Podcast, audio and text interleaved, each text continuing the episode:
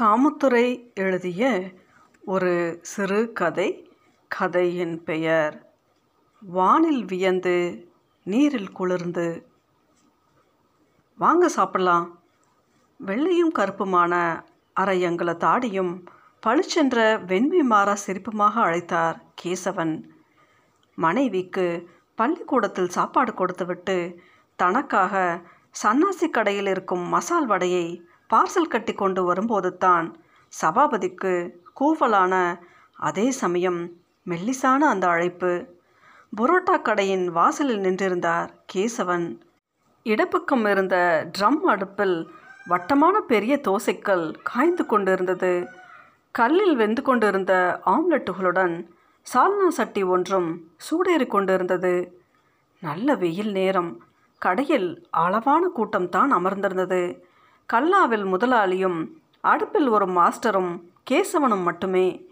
கேசவனின் இன்றைய duty supply போல் இருக்கிறது. இங்கே அப்படியெல்லாம் கணக்கு இல்லைங்க. எல்லோருமே ஆல்ரவுண்டர் தான்னு. பட்டறையில் நின்று பரோட்டாவுக்காக நெஞ்சு உயரத்துக்கு மைதா மாவை குமுத்து பாத்தி கட்டி நீர் விட்டு விழுந்து விழுந்து மாவு பிசைபவர். கொஞ்ச நேரத்தில் தோசைக்கல்லில் நின்று புரோட்டாவை பீத்து போட்டு முட்டை தக்காளி வெங்காயம் குழம்பு சேர்த்து தடதடவென தாளம் இசைக்க கொத்து போட்டு கொண்டிருப்பார். இன்னொரு கிழமையில் ஈரத்துணி எடுத்து மேசைகளை அழுந்து துடைத்து நம்ம டேபிளுக்கு ரெண்டு கொத்து மூணு ஆஃப் பாயிலு அதில் ஒன்று ஃபுல் பாயிலு பரட்டி போட்டு என கூவுவார். ஆனால் கல்லாப்பெட்டியில் காசு வாங்கி போடுகிற வேலையில் மட்டும் யாரும் முதலாளியைப் போல உட்கார்ந்து செய்ய மாட்டார்கள். நின்றபடித்தான் முதலாளியும் இதுவரை உட்கார சொன்னதில்லை. வடை பார்சலோடு கேசவனின் அருகில் போனான் சபாபதி. வாங்க சாப்பிட்டு போவோம். மறுபடி கடைக்கு உட்புறமாக கை காட்டி அழைத்தார் கேசவன். வெஞ்சனத்துக்கு வடையை வாங்கிட்டு போகிறோம் பாருங்க. வீட்டில் சாப்பாடு நமக்காக காத்திருக்கு. நேற்று வீரப்பையனார் கோயிலில் ஷூட்டிங் நடந்துச்சு போல. இது விஷயமாத்தான் பேச கூப்பிடுவார் என தெரியும். பெரிய துரதிர்ஷ்டம் என்ன என்றால் சபாபதியை சினிமா துறையில் எல்லாம் தெரிந்தவனாக கேசவன் கருதுவது தான். பார்க்கிற இடமெல்லாம் சல்யூட் செய்வார். டீ கடையில் சந்தித்தால் வடை காஃபியோடு சிகரெட்டும் வாங்கி தருவார். எங்கே பார்த்தாலும் ஒரே கேள்வித்தான். ஷூட்டிங் எடுக்க எப்போ வராங்க? சபாபதியின் இலக்கிய நண்பர்கள் சிலர் ஒரு நாள் ஒரு குறும்படம் எடுக்க இங்கே வந்திருந்தனர். வீரபாண்டியில் இங்கும் அங்குமாக மூன்று நாட்கள் படப்பிடிப்பு நடந்தது. அதில் ஒரு காட்சி கேசவன் வேலை பார்க்கும் இதே பரோட்டா கடையில் எடுக்கப்பட்டது. கடையில் பாத்திரம் கழுவுகிற பெண்மணியை துணை நடிகையாகவும் நடிக்க வைத்தனர். படப்பிடிப்பு முடிந்து அவர்கள் ஊருக்கு போன நாளில் கேசவன் சபாபதியை தேடி அவனுடைய வீட்டுக்கு வந்தார். அன்று சபாபதியின் மனைவி வெங்காய சாம்பார் வைத்துக்கொண்டு வர சொல்லியிருந்தாள். அதற்காக காய்கறிகளை பரப்பி வைத்துக்கொண்டு சமையல் கட்டில் உட்கார்ந்திருந்தான் சபாபதி. கேசவனை உள்ளே வர சொன்னான். அது நாள் வரையிலும் கேசவனோடு சபாபதி நின்று பேசியதில்லை. உள்ளூர் என்கிற அளவில் பார்த்தால் சிரிப்பதும் சிரித்தால் நல்லா இருக்கீங்களா என விசாரித்து கொள்வதுமான அறிமுகம்தான். ஊரின் மையமான இடத்தில் அமைந்த ஹோட்டல் ஒன்றில் வேலை பார்க்கிறவர் என்பது வரையில்தான் கேசவனை தெரியும். சமையல் கட்டுக்குள் நுழைந்த கேசவன் என்ன செய்கிறீங்க என்று பரப்பி கிடக்கும் சரக்குகளை பார்த்து கேட்டார். டீச்சருக்கு வெங்காய சாம்பார் மேலே பிரியம் வந்துருச்சு. மாசமாக இருக்காங்களா? கேசவனின் அந்த கேள்வி சபாபதியை திகைக்க வைத்தது. ஆமாம் என்றதும் ஒரு நிமிஷம் என்றபடி பெரிய வெங்காயத்தையும் சிறிய வெங்காயம் என தேவையான ஐட்டங்களை ஒதுக்கி வைத்துக்கொண்டு அருவமனையா கத்தியா? என கேட்டார். சபாபதி கத்தியும் பலகையும் கொடுக்க மடமடவென பத்தே நிமிஷத்தில் காய்கறிகளை வெட்டி தீர்த்து ஸ்டவ்வை பற்ற வைத்தார். அடுத்த அரை மணி நேரத்தில் சோறு வெங்காய சாம்பார் வெந்தய ரசம் பொரியல் மோர் என தயாரித்து முடித்தார். சாம்பாரை குடிச்சு பாருங்க. கரண்டியில் மொண்டு உள்ளங்கையில் ஊத்தினார் கேசவன். என்னதென பிரித்து உணர முடியாத மனத்தோடு வெறும் சாம்பாரையே வாங்கி வாங்கி குடிக்க வைத்து சுவை. டிஃபன் பாக்ஸில் சாப்பாட்டை அடைத்து கொண்டு பெட் பாட்டிலில் தண்ணீர் பிடித்து கொண்டபோது நீங்கள் தேடி வந்த காரணத்தை சொல்லவே இல்லை என கேட்டான் சபாபதி. நீங்கள் வேலையாக இருந்தீங்க. வேலை முடிஞ்சிருச்சுல. சொல்லுங்கள் பன்னெண்டே முக்காலுக்கு தானே ஸ்கூலில் சாப்பாட்டு நேரம். மணி பன்னெண்டு தானே ஆகுது மணியை பார்த்து கொண்டே பேசினார் சபாபதி. ஸ்கூலுக்கு நடந்து போவீங்களா வண்டியிலையா சபாபதிக்கு எரிச்சலாக வந்தது.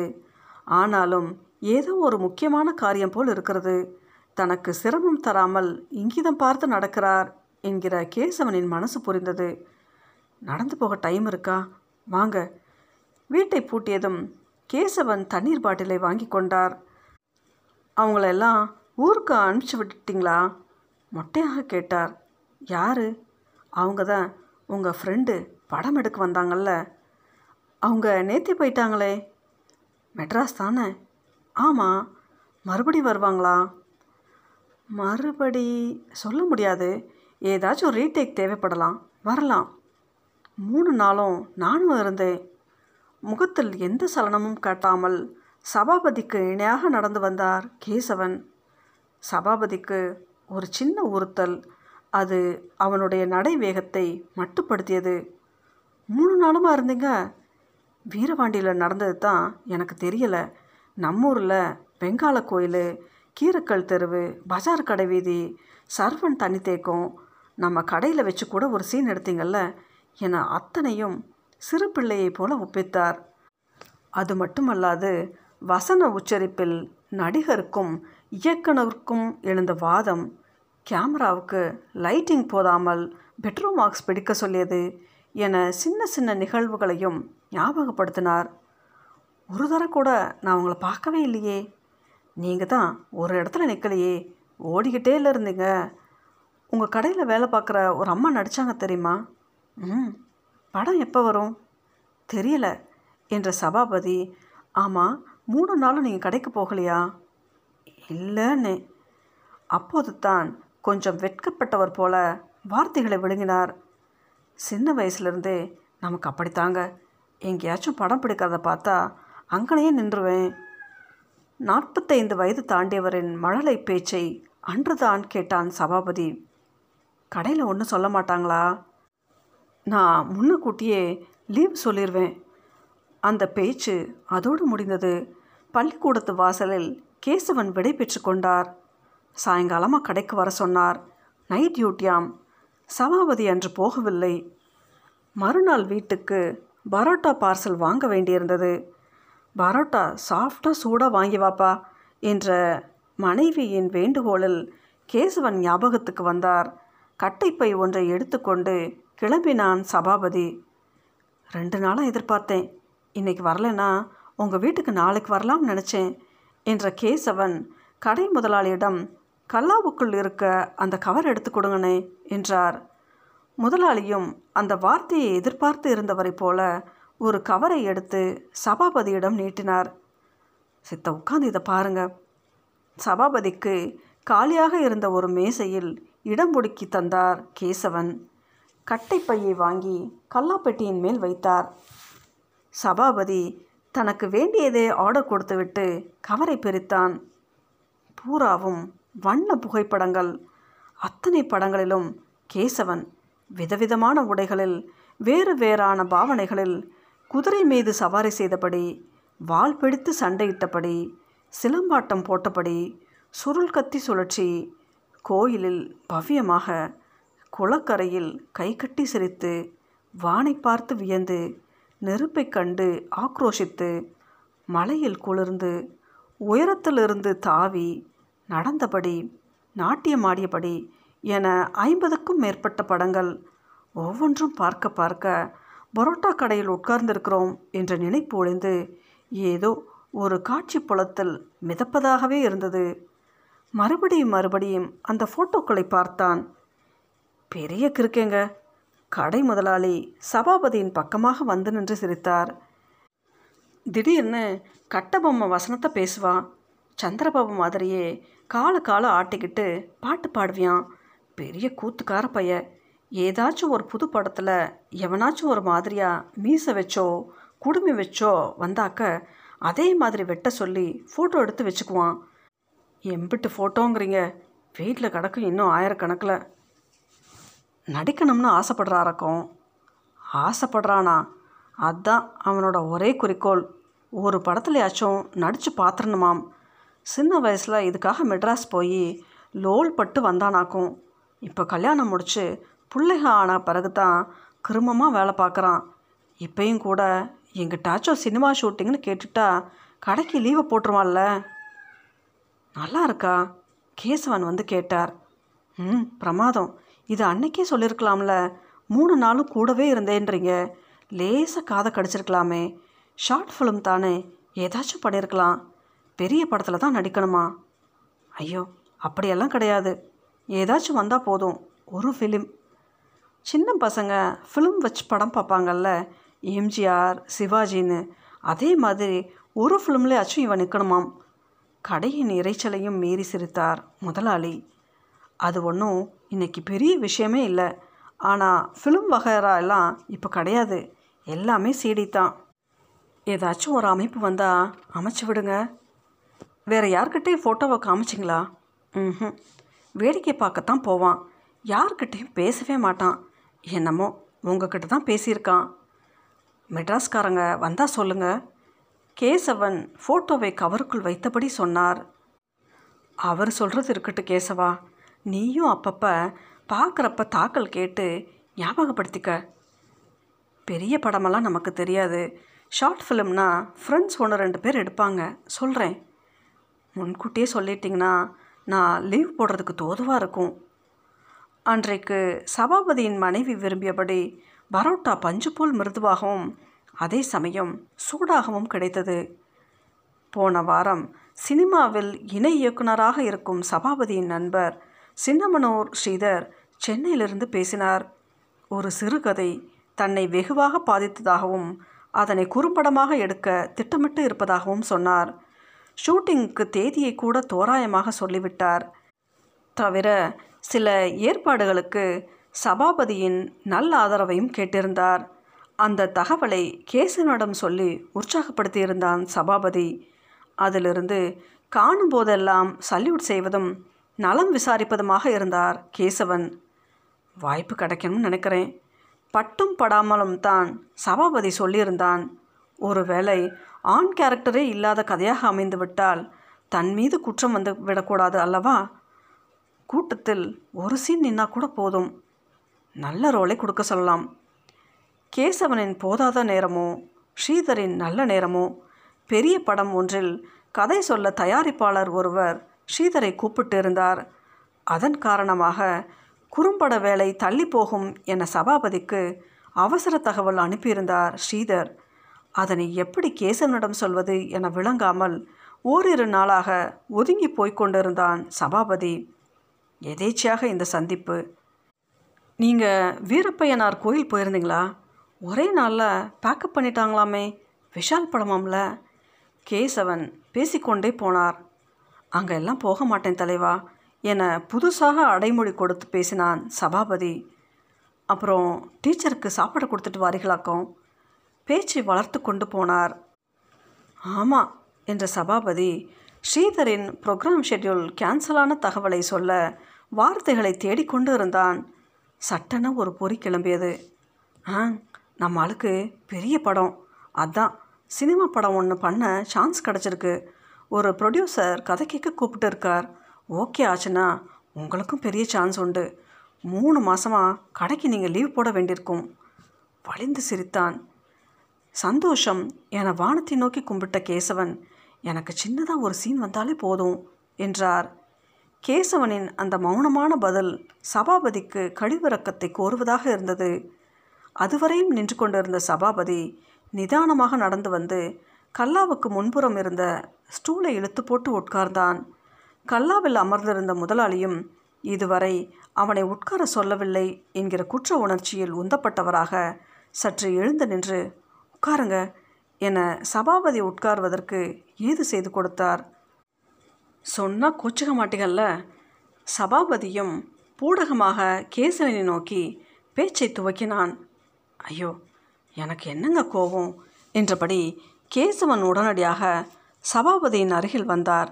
தொடர்ந்து உங்கள் ஃப்ரெண்டுக்கு நல்ல சான்ஸ் கிடச்சிருக்குன்னு நீங்கள் அது அவருக்கு நல்லபடியாக அமைஞ்சு அவர் பெரிய ஆளாக வரணும். நிறைய சம்பாதிச்சு ஏகப்பட்ட ப்ரைஸு விருது எல்லாம் வாங்கி நல்லா இருக்கணும். நம்மளுக்கு நீங்கள் போதும். உங்கள் ஆதரவு தான் முக்கியம் என்றார். தான் அவரை அறிமுகப்படுத்திய காரணத்துக்காக தன்னை சந்தோஷப்படுத்த வேண்டும் என்ற நோக்கத்தில் கேசவன் சுயமிழந்து பேசுவது சபாபதிக்கு அப்பட்டமாக தெரிந்தது. ஒரு உண்மையை சொல்லட்டுமா? என்ற சபாபதி கொஞ்சம் பக்கத்தில் வந்து உட்காருங்க என்று அவரை உட்கார செய்தான். கடை முதலாளியும் சபாபதியின் பேச்சை ஆவலோடு கேட்கலானார். நானோ உங்கள் முதலாளியோ? என்று பேச்சை துவக்கியவன் நீங்கள் கோச்சிக்க கூடாது என்று முதலாளியிடம் ஒரு விண்ணப்பம் போட்டுக்கொண்டான் நானோ உங்கள் முதலாளியோ? சாதாரண மீடியேட்டர்கள் தான். அதாவது ஒரு பாலம் மாதிரி. உங்களுக்கு பாதையை காட்டுறோம். ஆனால் நீங்களும் ஸ்ரீதரன் தான் மேட்டர். அதாவது கலைஞர்கள். கலைஞன் என்ற வார்த்தையில் கேசவனின் உடம்பில் ஒரு மாற்றம் தெரிந்ததை சபாபதியும் முதலாளியும் நேரடியாக கண்டனர். ஏன்னா உங்களுக்குள்ளே எரிஞ்சுக்கிட்டு இருக்கே ஒரு பொறி. அதை தான் இத்தனை காலமாக உங்களை காபந்து செஞ்சுக்கிட்டு இருக்கு. அது இல்லாட்டி இந்த மனசை நீங்கள் தக்க வச்சிருக்க முடியாது. விதவிதமாக ஃபோட்டோவுக்கு போஸ் கொடுத்து நின்று இருக்க முடியாது. ஊருக்குள்ளே ஷூட்டிங் வேனை பார்த்ததும் ஒரு நிலமையில் நிற்காமல் தவிக்கிறீங்க பாருங்க. அந்த தவிப்பு சாதாரணமானதில்ல. அது எல்லோருக்கும் வராது. சபாபதியின் வார்த்தைகள் அத்தனையும் கேசவனுக்கு சத்திய வாக்குகளாக ஒழித்தன அந்த நேரம் குழந்தையை இடுப்பில் இடிக்கபடி ஒரு பெண் தூக்குவாளி ஒன்றை ஏந்தி கடைக்கு வந்தால் அஞ்சு ரூபாய்க்கு ரசம் ஊற்றுங்கண்ணே தோசைக்கல்லை ஒட்டியபடி நின்று கேட்டாள். பொதுவாக இம்மாதிரி இடைப்பட்ட நேரத்தில் சில சில்லறை வியாபாரங்கள் நடக்கும். வீடுகளில் வெறும் சாதம் மட்டும் தயார் செய்துவிட்டு குழம்பு ரசத்தை கடைகளில் வாங்கி சிலர் பொழுதை கழிப்பதுண்டு. முதலாளி கூட முதலில் இந்த வியாபாரத்துக்கு ஒப்புக்கொள்ளவே இல்லை. முதல் இரண்டு நாள் காசு கொடுத்து வாங்குவார்கள். பிறகு அதற்கும் கடன் சொல்லுவார்கள். ஓசி வியாபாரம் பார்க்குறா போல ஆகிவிடும் என்பது அவர் கணக்கு. கேசவன் தான் வற்புறுத்தி செய்ய சொன்னார். வியாபாரம் இல்லாத நேரத்தில் அஞ்சு பத்து என்று ஒரு பத்து பேர் வந்து போனால் அது ஒரு செலவை அடித்து செல்லும். அதுவும் இல்லாமல் குழம்பு ரசம் கேட்டு வருபவர்கள் ரொம்பவும் வழியற்றவர்கள் இல்லாதவர்களாகத்தான் இருப்பார்கள். அவர்களுக்கு ஏதோ நம்மாலான சின்ன உதவியாக இருக்கும் ஒரு தர்ம காரியம் என்றார். அது இவர்கள் நினைத்ததை விட கணிசமான வருமானத்தையும் தந்தது. சபாபதியின் பேச்சில் சிக்கொண்ட கேசவனால் எழுந்து சென்று ரசம் எடுத்து தர முடியவில்லை. முதலாளிக்கும் அப்படியே இருந்தது. பட்டறையில் நின்றிருந்த வேலையாளை ஏவி விட்டார். அளவாக ஊற்றி கொடுப்பா? ஏதோ ஒரு உந்துதலில் சிரித்த கேசவன். நான் சாதாரண ஹோட்டல் கடையில் நிற்கிற பரோட்டா மாஸ்டர். வேற எதுவும் எனக்கு தெரியாது என்றார். தலையை குலுக்கிய சபாபதி. நீங்கள் பெரிய கலைஞர் என்றான். மறுபடியும் கேசவன் சிரித்தான். அது அவரது இயல்பிலிருந்து மாறி இருந்தது. நான் நடித்ததே இல்லையே சொல்கிற போதே சிலம்பாட்ட ஃபோட்டோவும் குதிரை சவாரி போஸும் கேசவனை முட்டி தள்ளின. முயற்சி செய்யலைன்னு சொல்லுங்க. என்னங்க அண்ணாச்சி? என்று முதலாளியையும் சாட்சிக்கு இழுத்தான் சபாபதி. சபாபதியின் முனைப்பும் கேசவனின் மயங்கிய நிலையும் பார்த்து முதலாளிக்கு ஏதோ ஒரு வித்தியாசம் தெரிந்தது. இரண்டு பேரையும் மாறி மாறி பார்த்தார். கேசவன் குதிரை சவாரியில் சென்னைக்கு பறந்து போவதைப் போல ஒரு காட்சி முதலாளியின் கண்களில் தெரிந்தது. சினிமாவில் சேரணும். ஆயிரம் லட்சம்னு சம்பாதிக்கணும்னு நம்ம கேசவை எப்போவுமே ஆசைப்பட்டதில்ல. என்னமோ சின்ன வயசுலேருந்து ஒரு எண்ணம். எதுனாச்சும் ஒரு படத்தில் ஒரு சின்னதாக ஒரு கட்டம் வரணும். அவ்வளவுதே. முதலாளி மென்மையாக பேசினார். தப்பு. சபாபதி அந்த வார்த்தையை கொஞ்சம் சத்தமாகத்தான் சொன்னான். அது ரொம்ப தப்புங்கிறேன். கலைஞன்றவன் கூடுதலாகவே ஆசைப்படணும். எதையும் பெருசாகவே நினைக்கணும். அவனோட கனவு பூமியை தாண்டி ஓடணும். நட்சத்திரங்களை மிதிச்சு ஏறணும். வானத்தை எடுத்து இடுப்பில் சேர்த்து கட்டி இழுத்துட்டு போகிற மாதிரி அவனோட ஒவ்வொரு எண்ணமும் உயரமாக இருக்கணும்.